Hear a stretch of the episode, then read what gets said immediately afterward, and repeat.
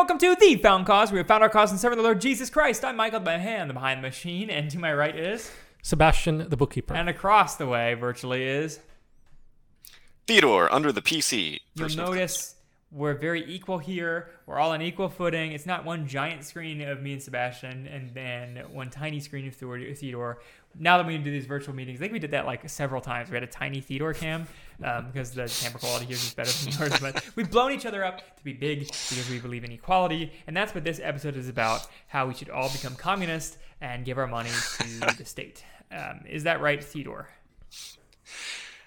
I- I- indeed, it is not. Ah, you know, so We'll you'll see. notice. I'll just I'll just intro us. The money episode.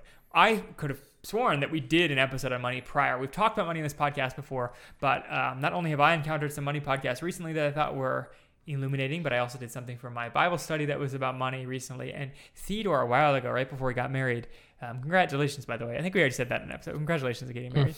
Uh, right before um, he was getting married, he was suddenly inundated with all the very expensive things that people can spend their money on for a wedding, and just in general inundated with like people buying really expensive cars and otherwise. And he came to me and asked if it was a sin to buy such expensive things when there were very good inexpensive items. For example, buying a million dollar car when there are great forty thousand dollar cars or thirty thousand or twenty thousand or whatever. Um, and I said, "Good question." I don't think so, but let's talk about that. So, we have done a project. As per usual, the man behind the machine is going to sit back behind his machine for the most part. And Theodore has gathered a bunch of positive verses about money and negative verses about money, and so has Sebastian. So, the way we're going to organize this episode is we are talking about personal wealth and when it's okay to spend money, when it's not okay to spend money, what God talks about wealth in the Bible, all while sticking to scripture. We don't want to go way too far off scripture and start talking about Dave Ramsey or Tony Robbins or any of that. Um, we're going to talk about the negative scripture about wealth to keep us balanced. But I think the most surprising thing about this episode is the positive things we'll say about wealth.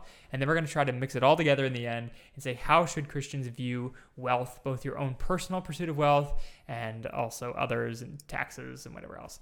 So uh, we're going to start with the most well-known things about Christianity, which which has many lines against wealth, um, just so that you know we are not ignoring Scripture and we're taking this all into consideration when we talk about the positive things of wealth. So first things first, men, what's the first verses that you think of when you think of warnings that Scripture has against wealth? I have one. Shoot.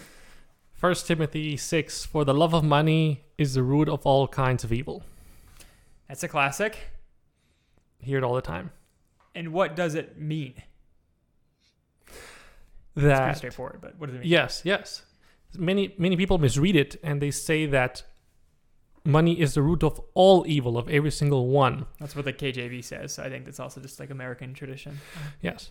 But with other translations and also my personal interpretation from the Greek, it seems to suggest that it is the it can go in many directions. So all evil doesn't just come from money because you know there's also lust and hatred um, of your fellow man. So it isn't literally the root of all evil, the pursuit of wealth. It leads in many directions. That's what it means. That if you pursue wealth, you are more likely to be corrupt. If you're a politician, you're more likely to scheme how to uh, grab money from, like like what the, Jesus always criticizes the the tax collectors from widows, from Mhm. people that are defenseless that have no lawyers. You can easily get away with stealing money. So yes, different kinds of evil come from the love of money. Right. Uh, pretty straightforward. Mm-hmm. Agreed. Theodore, you have any warnings against wealth? Sure. Uh, Luke chapter 12, verses 16 to 20. Uh, and Jesus is speaking. Well, and he, being Jesus, told them a parable, saying, The land of a rich man was very productive. And he began reasoning to himself, saying, What shall I do, since I have no place to store my crops? Then he said, This is what I will do. I will tear down my barns and build larger ones, and there I will store all my grain and my goods. And I will say to my soul, Soul, you have so many goods laid up for many years to come. Take your ease, eat, drink, and be merry. But God said to him, You fool, this very night your soul is required of you, and now who will own what you have prepared? And he dies. Yeah. That would be the end of the parable.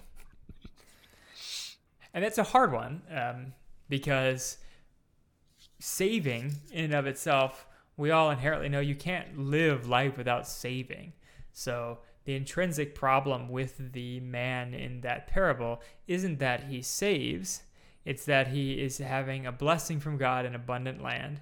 And instead of reacting with thankfulness to God, instead of reacting with generosity, instead of reacting with any sort of happiness, instead his happiness comes from the security that the wealth is giving him. And so he builds storage for his wealth in order to live easy later. Which again, saving, we would say, isn't bad. You don't want to take a parable and run with it too far. Um, but we would say the problem with this man is that he did not thank God and he um, didn't use the wealth God gave him at all. He intended to put his security in that, and, and God shows in the parable that your your life was required to this very night, i.e., your wealth didn't save you, and and so he died and didn't get to benefit from his wealth. So the warning there is not to put your security in wealth, um, and then from Sebastian's scripture he shared, not to pursue wealth alone. And I suppose I could mention with that because you kind of alluded to it. Um, two chapters later, Luke 14, verses 27 to 28, um, mentions For which one of you, when he wants to build a tower, does not first sit down and calculate the cost to see if he has enough to complete it? So, again, saving and having some money and resources in storage can be good. Um, it's just that that greed of it and hiding it away and that stuff that you mentioned. Mm-hmm. What's another one, Sebastian? I lot from Proverbs actually. Um, a good name is to be chosen rather than great riches, and favor is better than silver or gold.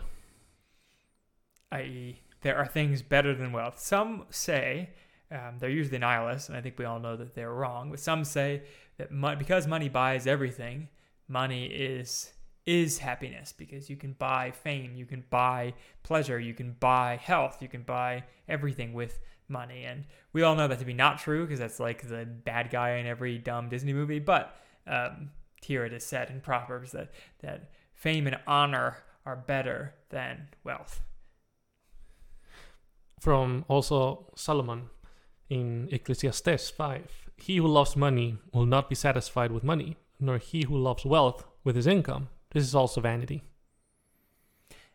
And and I mean I'm just gonna keep explaining the, like pretty straightforward proverbs, but uh, if you love wealth for wealth's sake, you won't get any benefit from it because wealth is just that. It's the power to do things. It's not the actual things themselves. So if you were handed for the first proverb, if you were handed like a thousand fame points or a thousand dollar points, it's better to get the fame directly than the wealth um, like it's a heavier, denser object to get the fame, to get the honor. And in this way, also, it says that if you pursue wealth for wealth's sake, you aren't gaining anything. And we do, as as people, get distracted by winning um, the game of the thing that everybody's pursuing, having the most of something that everybody's pursuing. And so Solomon says, it's vanity to chase after just winning and having the most wealth.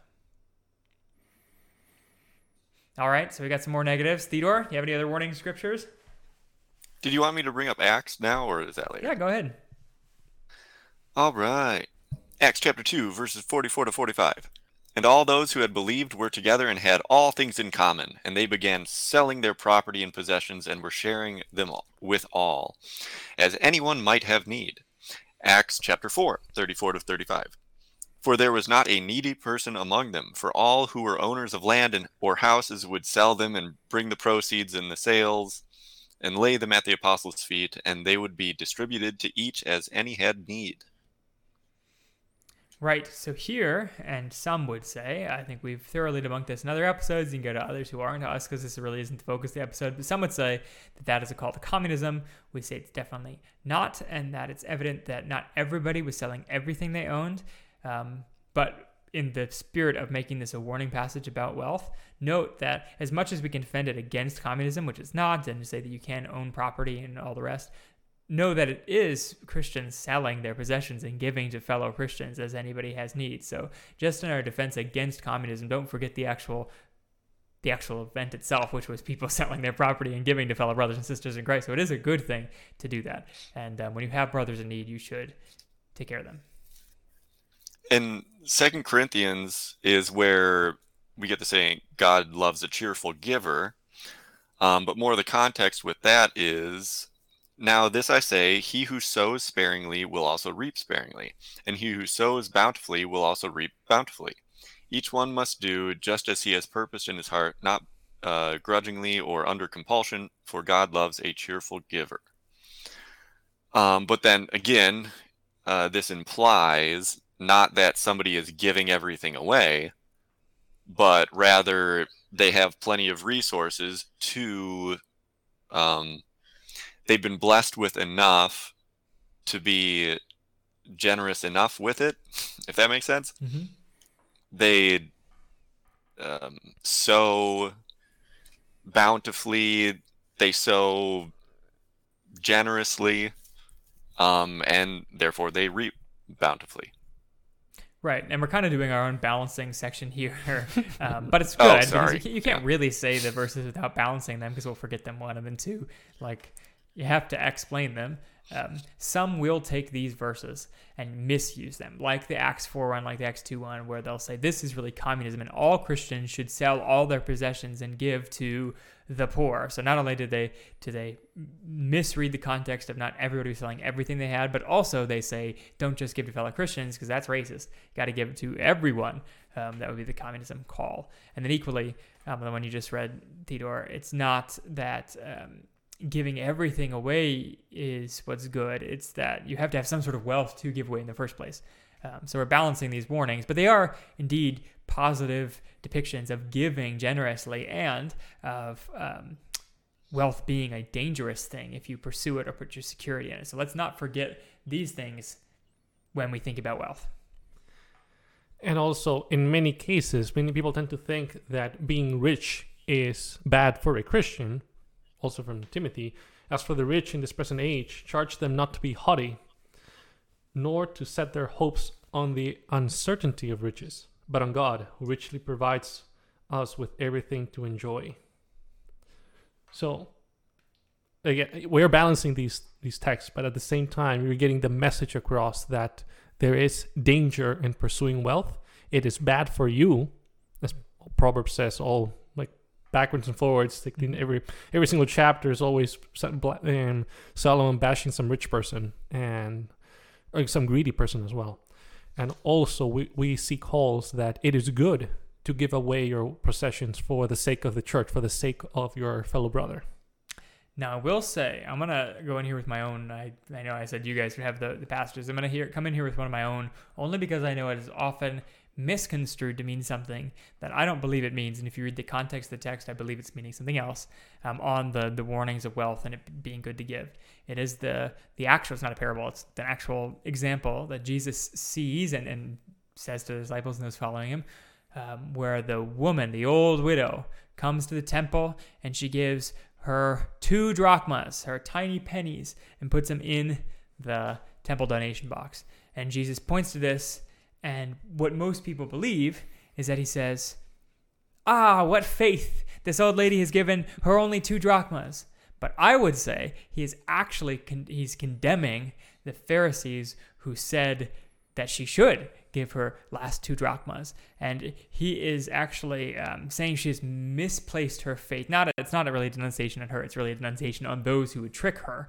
But really, he's saying she has been deceived by the Pharisees who say you need this temple tax, which um, wasn't even a tax in the law in the first place. You have to kind of know the background for that, but that they would be getting the last dimes out of even an old lady.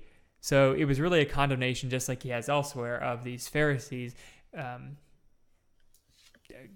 hurting old women, widows, people easily deceived by taking their last wealth. So it's not a uh, blessed be you who give your last two drachmas to the cause of the Lord. Um, it's actually a curse on those who would require people to give their last two drachmas to the cause of the Lord, which is really just the coffers of the temple. Um, so all that being said, I think we should be cautious of teachers who say that we should give to the max because there granted god can move you to do anything and there are times where god would have you give everything but those are definitely the exception and i think you should wait for an express calling to do that as opposed to doing that as a rule um, because as a rule you are supposed to take care of your own household your own family and one of the ways that god provides for that is wealth. Um, but that's i'm getting ahead of myself. Any other warnings against wealth that you guys have from the scriptures we haven't mentioned Matthew 19, Mhm. uh, 16 to 26. Um, I could read that, or I could just say, it's easier for a camel to go through the eye of a needle than for a rich man to enter the kingdom of God. Right. And to give the context, the other classic verse that goes with that is the rich young ruler who comes and, and warrants that, that expression from Jesus. The rich young ruler says, What must I do to have eternal life? And the Lord says, um, Keep Sell the all your possessions. First, he tells them, "Have you kept all the commandments?" And Wait, then says, should "Yeah." I just read that? Would it's 10 like- verses. It's what? Do you want to read chapter Should I just 19? read that? What's that? Would you like to?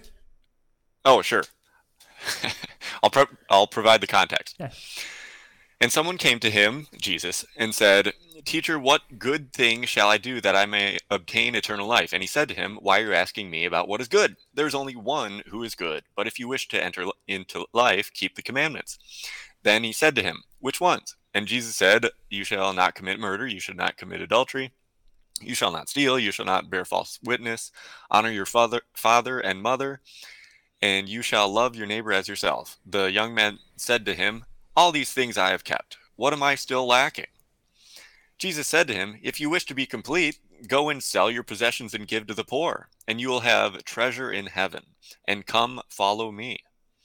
But when the young man heard the statement, he went away grieving, for he was one who owned much property. And Jesus said to his disciples, Truly I say to you, it is hard for a rich man to enter the kingdom of heaven. Again, I say to you, it is easier for a camel to go through the eye of a needle than for a rich man to enter the kingdom of heaven.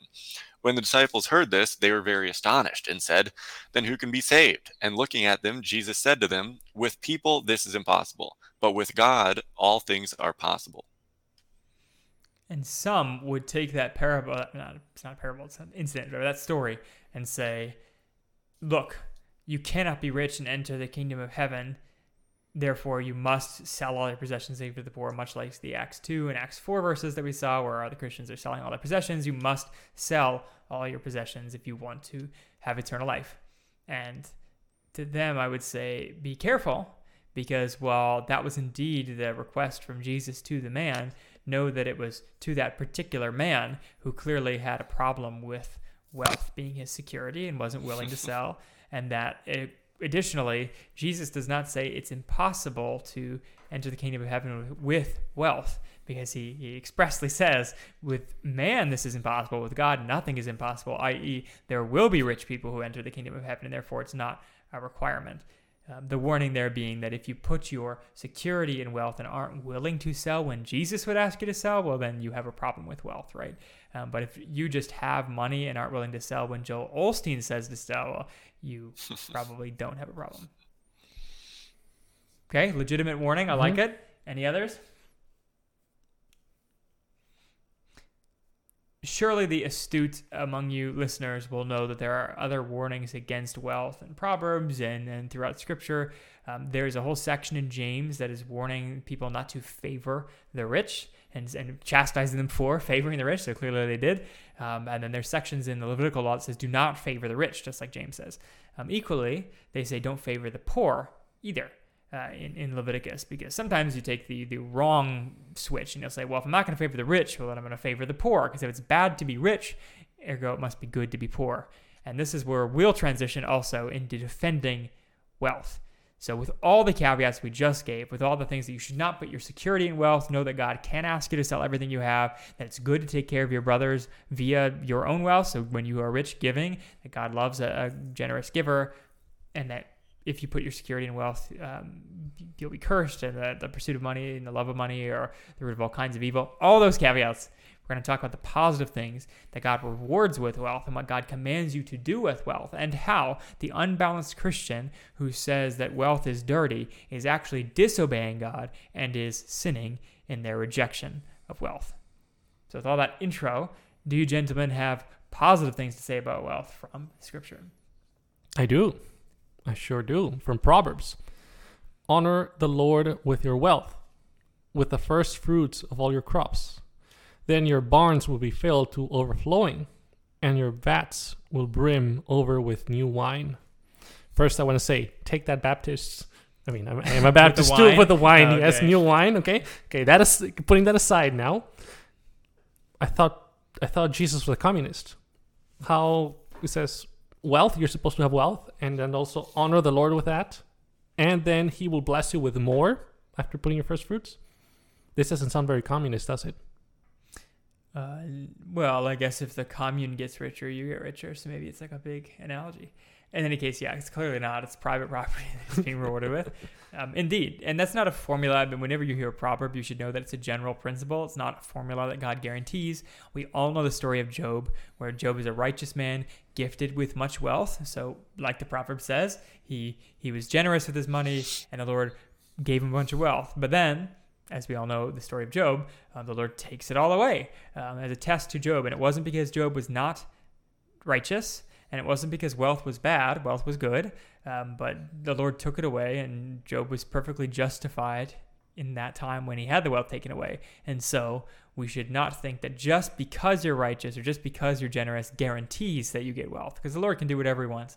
Um, we are not guaranteed a Ferrari just because we tithe or give a large donation to the church. Um, yes, God does love a cheerful giver, but that does not mean that you can force God to give you more money, which really just means that if you're giving hoping to get more money, you are pursuing wealth, which is not good. As the the pursuit of wealth, uh, the pursuit of wealth is the root of all kinds of evil. That's the warning there is that if you're giving for the sake of wealth, that's evil.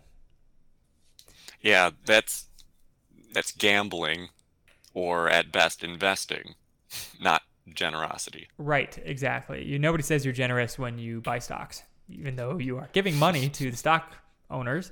Um, you're also assuming you'll get a return. And in the same way, if I can go on a tangent, God's law requires that you not charge your brother's interest on loans, called usury, the charge for using the money. And it, that's, I think, the exact same principle behind that. And that is, he loves a cheerful giver. So when you loan to your brother, it should be a self sacrifice. Oh, you, brother, you need a $1,000. Like, here's a $1,000 free of interest. Pay me back when you can. Um, that kind of giving is what God likes. He does not like a, oh, you need a $1,000? Let me figure out how I can make some money off of you. Like, I'll give you a thousand dollars if you give me back a thousand and three dollars in in a year. Um, God does not have you charge interest to brothers. He says you can do that to foreigners, so it's not that charging interest on loans is inherently wrong, but when you're doing it supposedly out of generosity to, to brothers in your nation, um, you should not charge interest. I think the same principle there is that wealth is good, even loaning is good, but um, generosity is not you benefiting from the generosity, even though you might. I mean, you intrinsically benefit from generosity, but if you're expecting to benefit like that, it's wrong. Dishonest money dwindles away, but whoever gathers money little by little makes it grow. Again, there's a there's some um, reason in saying Mm-hmm. sens- uh, some sensible point in saving money. Lazy hands make for poverty, but diligent hands bring wealth.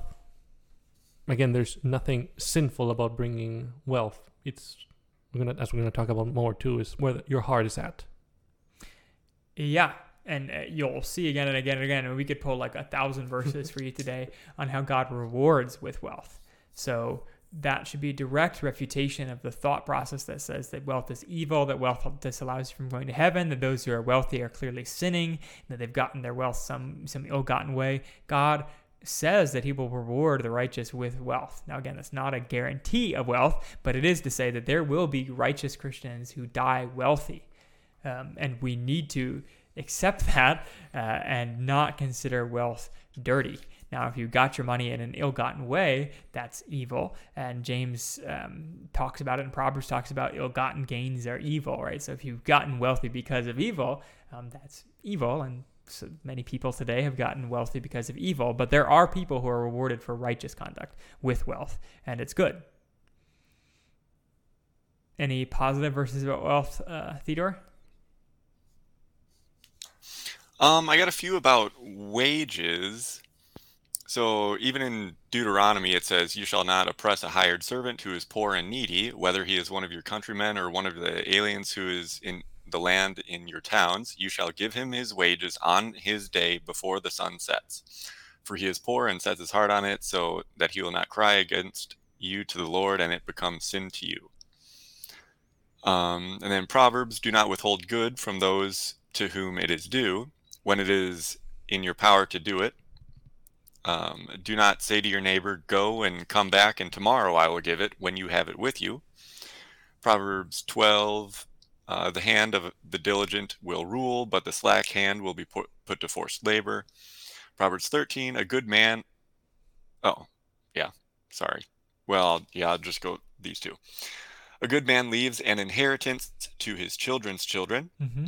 and the wealth of the sinner is stored up for the righteous. Proverbs 22 The rich rules over the poor, and the borrow, borrower becomes the lender's slave.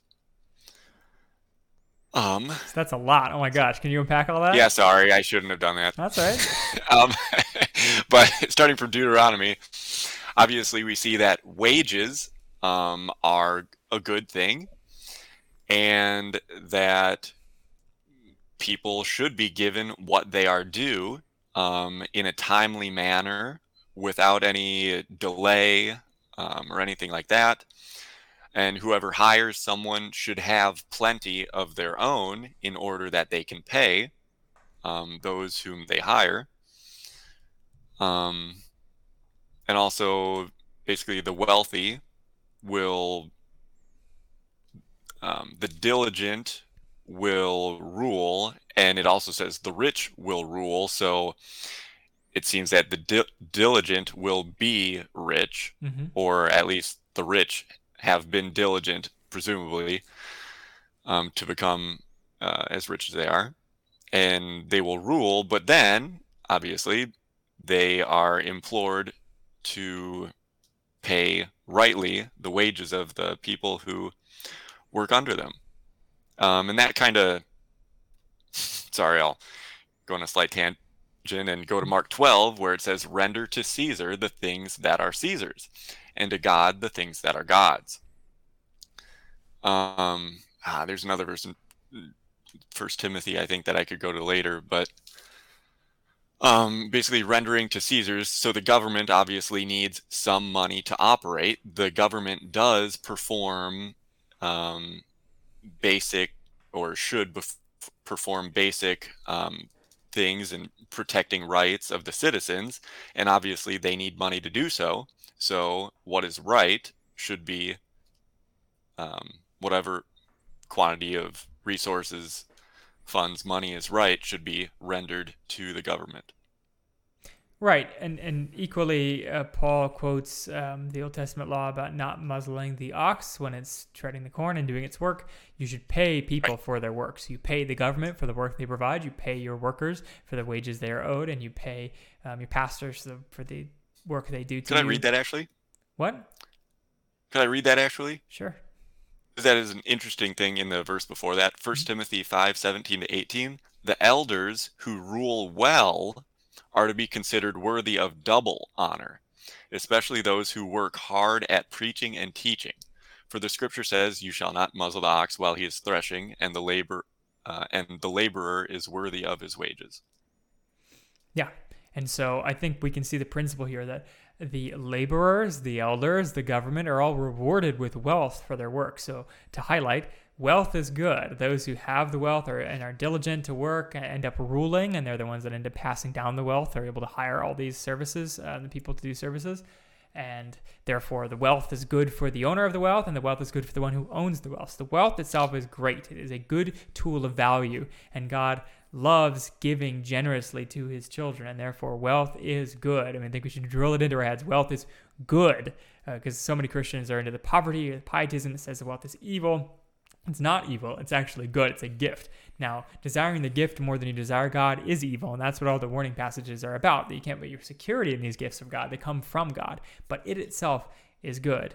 And that when you have wealth, remember to pay your employees on time. Don't try to pursue wealth in an unrighteous way, i.e., not paying your employees on time, or withholding from the government their their due, or withholding from the elders their due. You should give to God things that are God's uh, in your tithe that pay the elders and help the poor. And there are payments to the poor in God's law, um, yada, yada, yada. But you should give generously when you have wealth, but wealth is good. And when you have wealth and being diligent with it, be sure you know the condition of your flocks. Give careful attention to your herds, for riches do not endure forever, and a crown is not secure for all generations. Mm-hmm. On a note, the Lord gives, the Lord takes away, as Job said in his prayer. It could come, you could become a millionaire, then the next day you're poor, destitute, your wife leaves you, and you're sad and crying, and covered in sores. And ideally, Satan is not chasing you, but you know that's you never you don't you don't know that you never know that. So, but at the same time, if you have wealth, you can and should uh, be very attentive with it. I would say that's the message of this proverb that you keeping a budget would be, for example, a way to be del- to be attentive with your wealth without obsessing over it, because being careless with it is also sinful. Again, you have wealth. There's nothing sinful with having wealth. It's just your heart behind it. Likewise, in Matthew, you probably have this memorized too, Michael. In Matthew 17, Jesus doesn't shy away from using money. He asks Peter, um, after Jesus, in Matthew 17, after Jesus and his disciples arrived in Capernaum, the collectors of the two drachma temple tax came to Peter and asked, Doesn't your teacher pay the temple tax? Yes, he does. When Peter came to the house, Jesus was the first to speak. What do you think, Simon? he asked. From whom do the kings of the earth collect duty and taxes? From their own children or from others? From others, Peter said. Then the children are exempt. Jesus said to him, But so that we may not cause offense, go to the lake and throw out your line. Take the first fish you catch, open its mouth, and you will find a four drachma coin. Take it and give it to them for my tax and yours. Okay, that's a pretty cool miracle. I would just say that. Just, just go fish. You'll find a fish, and it'll mm. have coins in it. So what the heck? What are the odds of that? Okay, cool miracle. And also, Jesus doesn't shy away from either paying taxes. See here, and he says you shouldn't have to do it, but you do, but you do it, but you do it out of a sense of duty for this specific situation.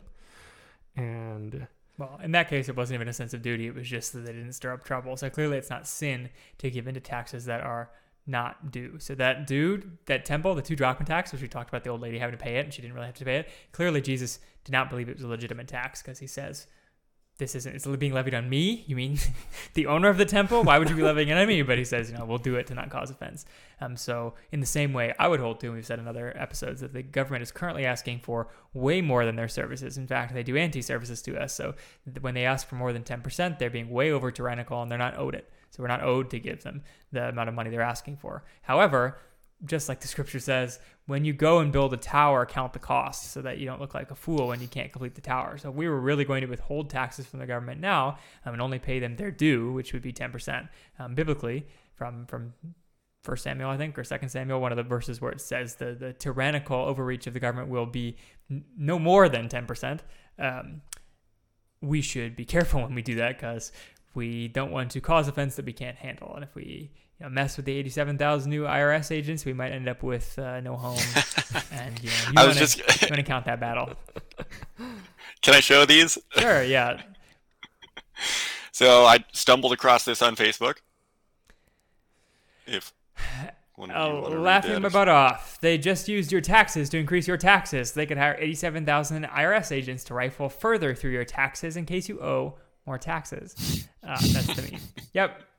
In case you're not familiar, the Inflation Reduction Act was passed by our Congress, which does not reduce inflation, doesn't even plan to. I guess they just named that because it sounds nice. Um, yeah, but it actually like strengthened the IRS um, and put up more job openings for IRS agents, which we would say they already levy an unjust tax. So that is unjust. Now, again, you want to fight your battles. I personally pay all my taxes um, for the record, but uh, know that on the flip side, as much as I'm saying that they're not owed that much, um, like you said, Theodore, and like the Bible says, they are owed something. Like we do want to pay the laborer his wages. So it's not a tax-free society we're asking for, just just taxes.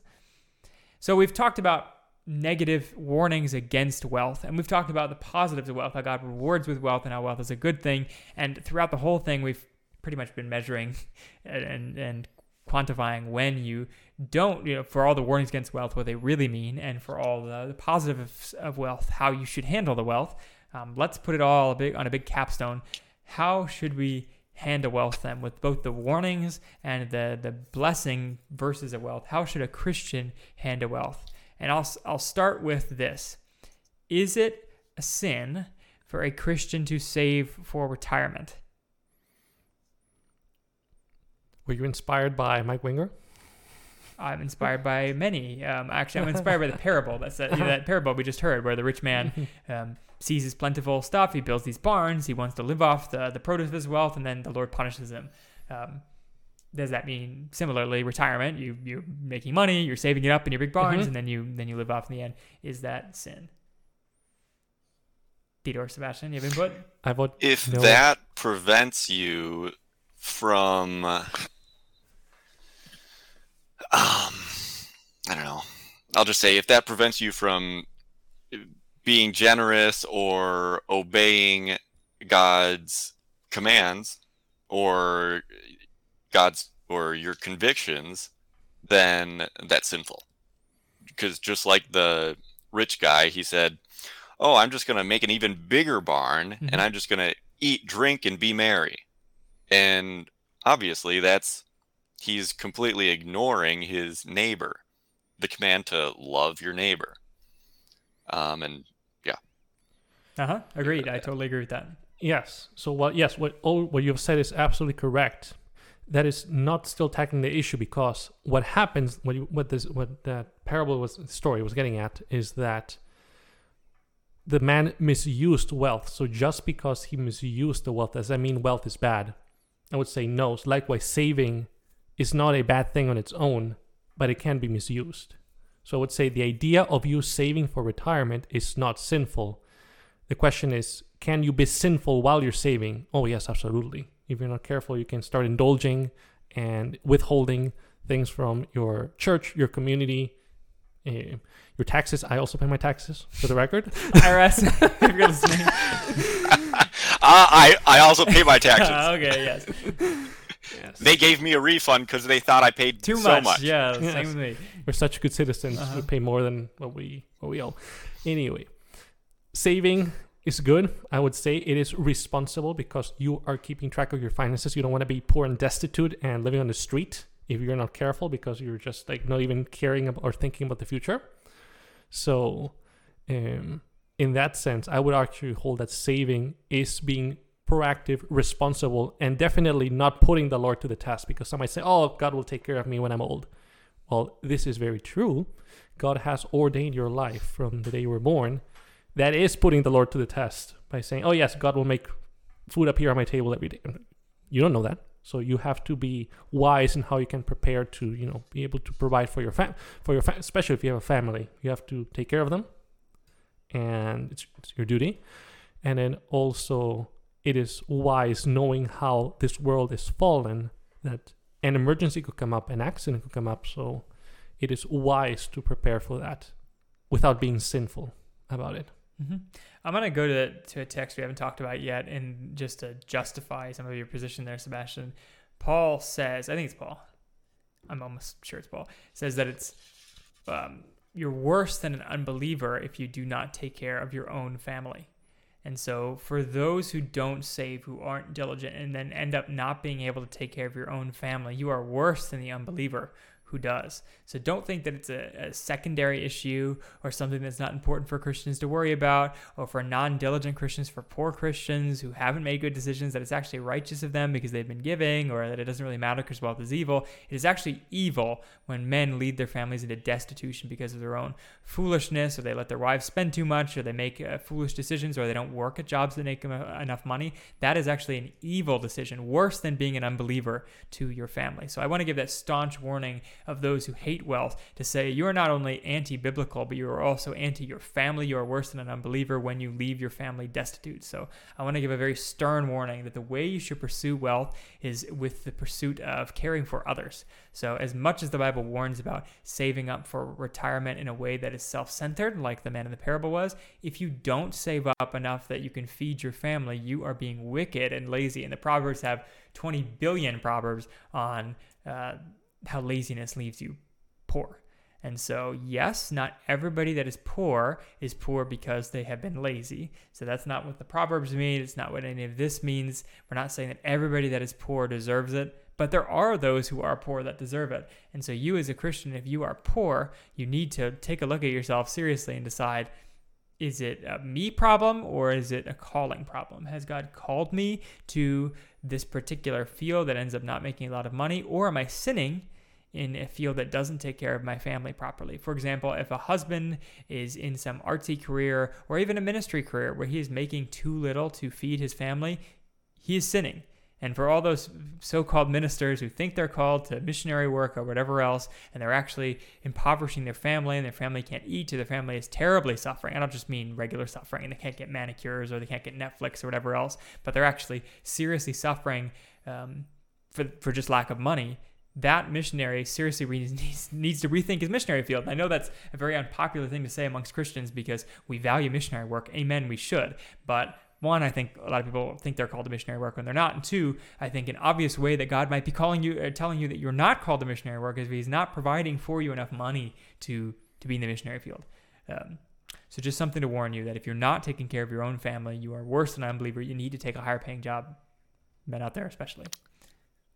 I can piggyback off that mm-hmm. with uh First Timothy chapter one. Um, uh, this is what you brought up, I think, Sebastian, uh, where it says, "As I urged you upon my departure for Macedonia, remain on at Ephesus, so that you may instruct certain men not to teach strange doctrines." Nor to pay attention to myths and endless genealogies, which give rise to mere speculation rather than furthering the administration of God, which is by faith.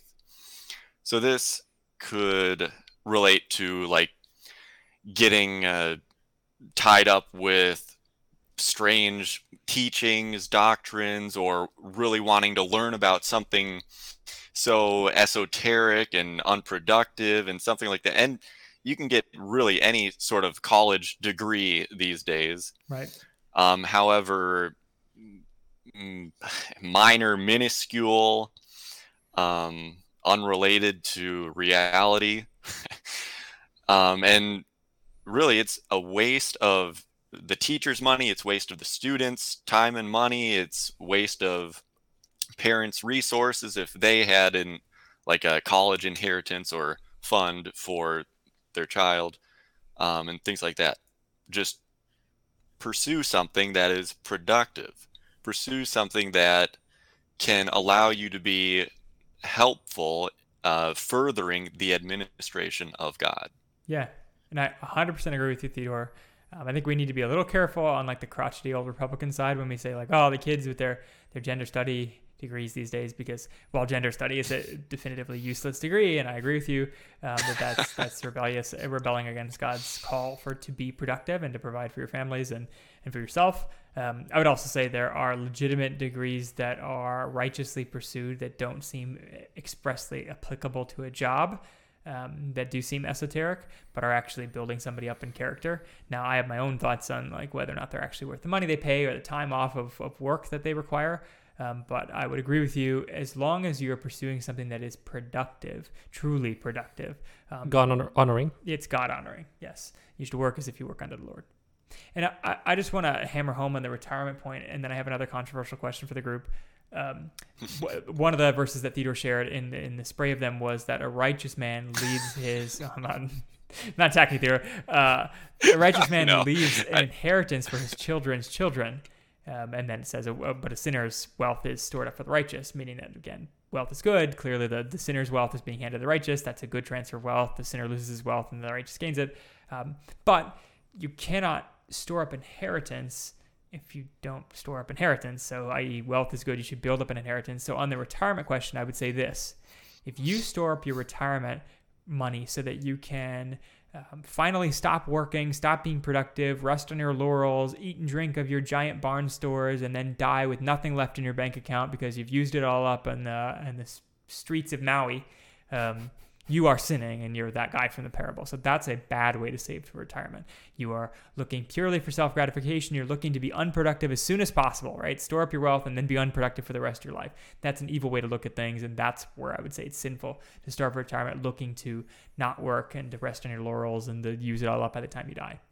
However, if you're storing up retirement savings so that you can leave an inheritance to your children's children and it's really a benefit to others now that's righteous. That's great. And so it's it's prudent, it's wise, it's supplying for your family, it's supplying for your widow. If you are a man and you're likely to die first, you're supplying for your widow. In her older age, you're also supplying for your children and even their children's children. So this is clearly a large amount of wealth that can be inherited multiple generations down. Um, so in that case, if you're really storing up the wealth with the eye on others, that is righteous. And so that's the way I personally plan to save for retirement. I think it's prudent that all Christians save for retirement, but um, I would call it saving up an inheritance. I would just change the language there because retirement insinuates your own retirement and just like resting on your laurels and, and supporting yourself solely. Um, whereas I would think of it as building an inheritance, a estate for your family to inherit. And it is good to pass on your wealth. Some some philosophies out there they're they're not based in the Bible, and Christians get wrapped in them because their philosophies of the world say that um, you shouldn't give your children anything. Like Bill Gates plans to leave his children nothing, and Rockefeller, um, I think, also didn't leave his children very much anything. And some of these big wealthy guys, they're afraid that wealth will ruin their children, and therefore they leave them nothing because they want their children to to fight it out and scrap it out just like they had to. Um, however, there's something to that because wealth does corrupt often and messes up children. So I'm not saying it doesn't, but when you steal all your wealth from your children, you're also doing them a wrong. And so I would say it is uh, unrighteous of Bill Gates to leave his children nothing. And then equally, it's um, unrighteous for any anybody that does that, that steals the inheritance from their children, either to spend it on themselves or to give it away. So you want to be careful when you give away money that you are not dishonoring your family um, when you do that the Lord comes first, of course. So I'm not saying you like withhold tithe to make sure you build up an inheritance or anything like that. I'm just saying you want to be careful when you give away all your money, when you pull a Francis Chan and give away all three of your cents so that you can go and uh, uh, be an impoverished monk. Like his family will have nothing um, from him because he decided to give it all away, which isn't always wise. Not to say the Lord can't call you that way, but it's not usually wise. So here's my other controversial question, man. Now we got the retirement one pegged. Um, let's go back to the one that kind of spawned this question, Theodore or Sebastian. Do you think it is sinful for a Christian to buy obscenely expensive things with their wealth? So if they had if you have a million dollars of excess money, and instead of giving it to the local food shelter or saving it up for your children's children or whatever else, you buy a million dollar Ferrari. Is there sin in that?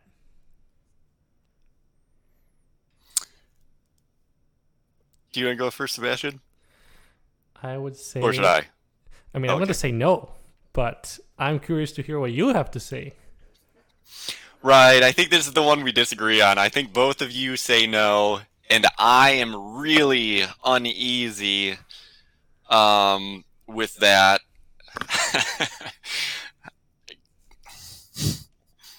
Because I I'd just go buy like a forty thousand dollar car, uh, and then be a good steward hopefully of the rest of it.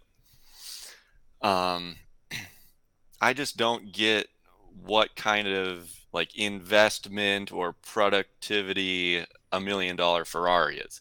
Sure, it makes use of, uh, well, it per- puts people to work. It uses their very fine tuned, impressive skills to build these majestic machines but if I were to go to my uh, not ascetic, ascetic, but closer to ascetic than you guys um, thoughts, then I would say some things are just a little too fancy or decorative uh, rather than um, just functional or classy. Because um, frankly, you don't need to spend obvious a million dollars on that stuff. A person who works on Ferraris, they could easily work on so many other things that could support so many other people. Um, and the difference between a Ferrari and a nice car that's less than a million dollars to me is merely money. So, yeah, and that money could well, be invested. I'll forgive both of I think our ignorance on exactly what makes a million dollar Ferrari worth a million dollars because um, because we're not like supercar guys. I totally agree with you. I would never spend a million dollars on a car just because I don't value it that much.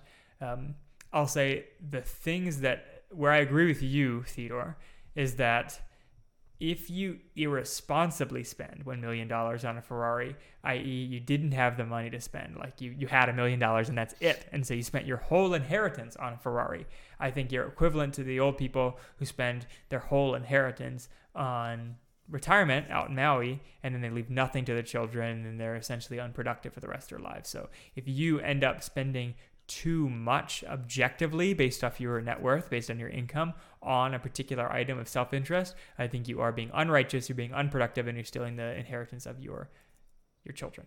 However, and, if you're a, a hundred billionaire um, and the million dollars is an appropriate chunk of your, your savings and your wealth to spend on the Ferrari, I think you are perfectly fine in purchasing the Ferrari. I do not think that God abhors um, craftsmanship, and we know that he requires craftsmanship for his own tabernacle, and that uh, he grants people the abilities to create good, fine objects that are up and above what you need, right? Like everything we have in modern life, frankly, is above what we need. Like we have fancy beds, and I don't think it's a sin. And we have um, fancy microphones instead of the crappiest microphones because like we want it and it's and it's good. And we see the utilitarianness of it but people also buy art for large sums of money and i think that's fine. It's not unrighteous.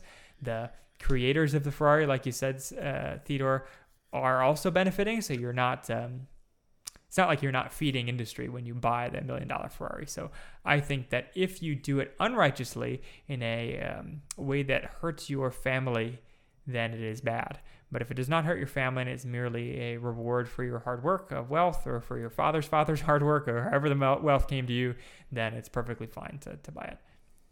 But it depends on your mindset. So it could be sin. But my answer is it could be sin to buy that million dollar Ferrari or whatever your excessive thing is, right? It could be sin to buy your $20 meal at Chipotle or whatever it is um, for equal reasons that it's putting your, your family's budget out of whack, um, even though $20 and a million dollars are huge sums different. They should come out with the Ferrari Tabernacle. Their new car.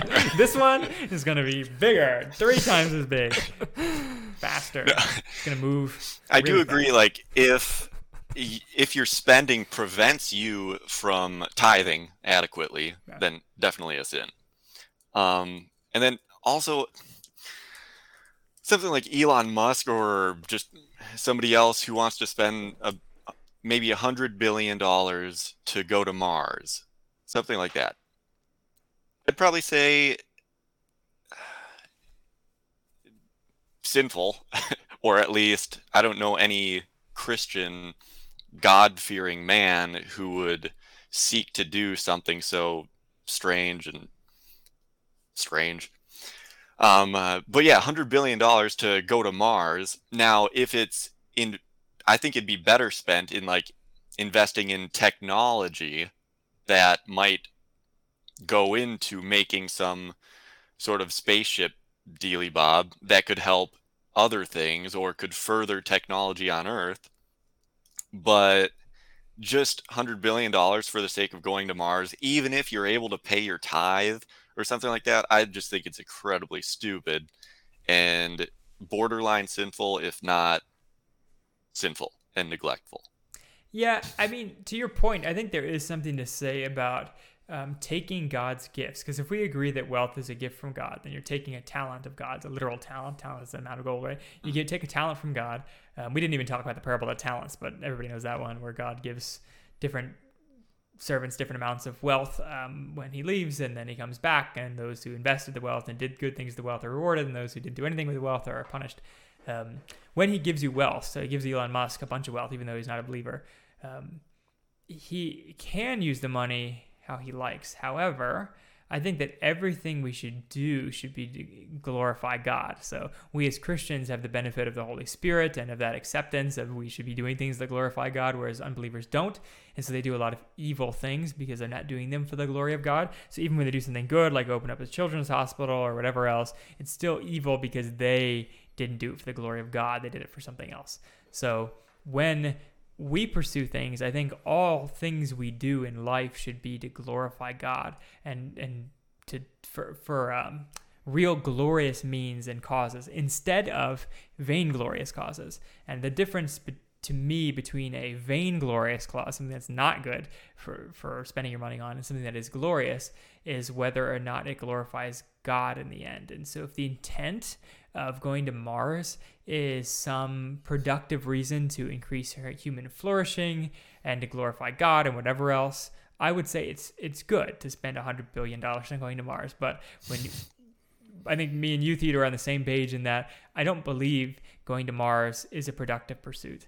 Um, I think it's really vainglory that Elon Musk can say that I or humanity or whatever, you know, he could be a little less selfish than just saying I made it to Mars. Humanity made it to Mars. Woohoo, we did it. We, we did something really hard, right? But it doesn't ultimately produce anything that's long lasting. And in the same way, you could say the million dollar Ferrari is not a long lasting pursuit, it's a vainglorious object. Um, but on some things like that, like the Ferrari, like it does serve a use today and it, uh, could hold value and we buy a bunch of food that's just for ourselves and I don't think I mean we know we're not banned from buying good food and drink. Like wine? Like wine and choice meats and whatever else. So there are some things that don't True. actually benefit others that you're allowed to buy. Um, but I would agree with you. If you can definitively say something is vainglorious i.e. it's just for the sake of your own glory or the glory of humanity or something like that and not for anyone's betterment um, then it's not a good use of wealth. I agree. I do want to say that I keep thinking now of the Garden of Eden when God commands Adam to steward the earth and subdue it. I would say humans are called to what God has given us on earth, which would be raw materials or something more elaborate like machines. I think it is good to make it beautiful. So some may disagree with this. You may have your favorite sports car and whatnot, but a Ferrari, for some, for many, it is considered a beautiful thing. It is not just some square, sad-looking car like what you see in the Soviet Union. It was just like some blocks, but uh, or Theodore's Honda Element. Uh-huh. I've not seen that, so that yeah. is much better than the than the Soviet uh, Lada. So you should take a look at that instead. So rather, instead, it is a different. It is a different. Um, there's a different intent going for that car. It serves the basic purpose. Likewise, you could even argue we don't need cars. There are millions, millions of people in the world that have never touched, seen, owned a car, and they are able to live just fine. Therefore, should Christians buy cars? I don't think that's the. I don't think even go in that direction. It, it is good. It is. It helps with our productivity. Likewise, if you want to settle uh, Mars for whatever reason, uh, you could do it for sinful reasons. Again, it comes back to where your heart is, mm-hmm. and um, you could do it. I am so great. I am the first human that reached Mars, or you could do it for. I mean, you, whatever reason you could come up with. I can't come up with anything at the moment. You're trying to honor God in the process. I suppose you're subduing nature. I suppose so. You can sub, um, subdue other planets. I think it might apply. I mean, I don't know, but whatever. Regardless, you, if you want to subdue Mars, you can do so. But you could be like the king of Assyria, in which I'm gonna. God commanded the king uh, behind the scenes conquer, destroy northern Israel. That was good that God commanded that. But then, in the mind of the king of Assyria, I'm going to do it because I'm the greatest human that has ever lived and no one can defeat me. you see the, the difference. So same action, different intentions. Mhm. Comes back to where your heart is when it comes to when you buy things, how you steward your money, how you invest, how you save money. Are you doing it for vainglory or are you doing it to honor others, honor God? Where's your heart? Right. So, just because we're of our time's sake, I'm going to start wrapping us up. But as an end here, we've seen that money is not evil, but it can be evil depending on how you use it. Um, the call to Christians everywhere, I think, is to store up that inheritance for your children's children. That's not to say that some of us won't be called by God to give away our money or be forced by God to give our money by our circumstances, um, but it is not a righteous position to sit idly by while you don't create wealth. It is actually evil. It's a rebellion against God. It's hate for neighbor, and it's a hate for God's command to make wealth. So we should, as Christians, especially as men, be pursuing righteous, godly wealth as a reward for good conduct. Um, we don't want it for the wealth's sake. We want it for the righteousness' sake, for the, the glory that God gives sake. It's that that we desire to please God and to help others. But the wealth is a sign that we are doing things well, and it's the tool we use to continue doing good. So as Christians, we should um, be looking to steward our wealth well and invest it well. And if you are not, if you're either sitting on your cash, that's not wise. You should invest it somewhere. Cash is good um, for the power it gives you to make fly deci- uh, decisions on the fly, um, also fly decisions. But uh, you you want to be wise with your money. I would say that if you're being unwise with your money and you're sitting on gigantic wads of cash, that you should think about investing them um, in something that is productive and uh, either your own pursuits, your own business, your own your own things to, to produce things, or um, in somebody else's pursuits that you benefit from their pursuits. Um, again, that's not to say you should never have any cash because you should have some cash to make on the fly investments or to cover your costs. Um, that's really an episode for a different day. Maybe we'll do like investments one day, but it seems a little like not in the purview of our podcast. But I hope you benefit something from our podcast. Any closing words, Theodore Sebastian, on wealth in general? We said it all. All right. Well, that is why we have found our cause in serving the Lord Jesus Christ. I've been Michael, the man behind the machine, and to my right has been, Sebastian, the bookkeeper. and to the virtual front has been. Theodore under the PC. If you want to see the rest of our episodes, you got to go to foundcause.podbean.com and download them all for your listening pleasure, or you can go to YouTube if you want to see our fantastic faces, or you can go to Facebook. You can also see our faces there. We're also on iTunes and Spotify and wherever else you might find your podcast. So until next time, when we do a response video to probably somebody who won't immediately copyright strike us, uh, thanks, Sadhguru. Uh, thanks for listening. Bye bye. Bye.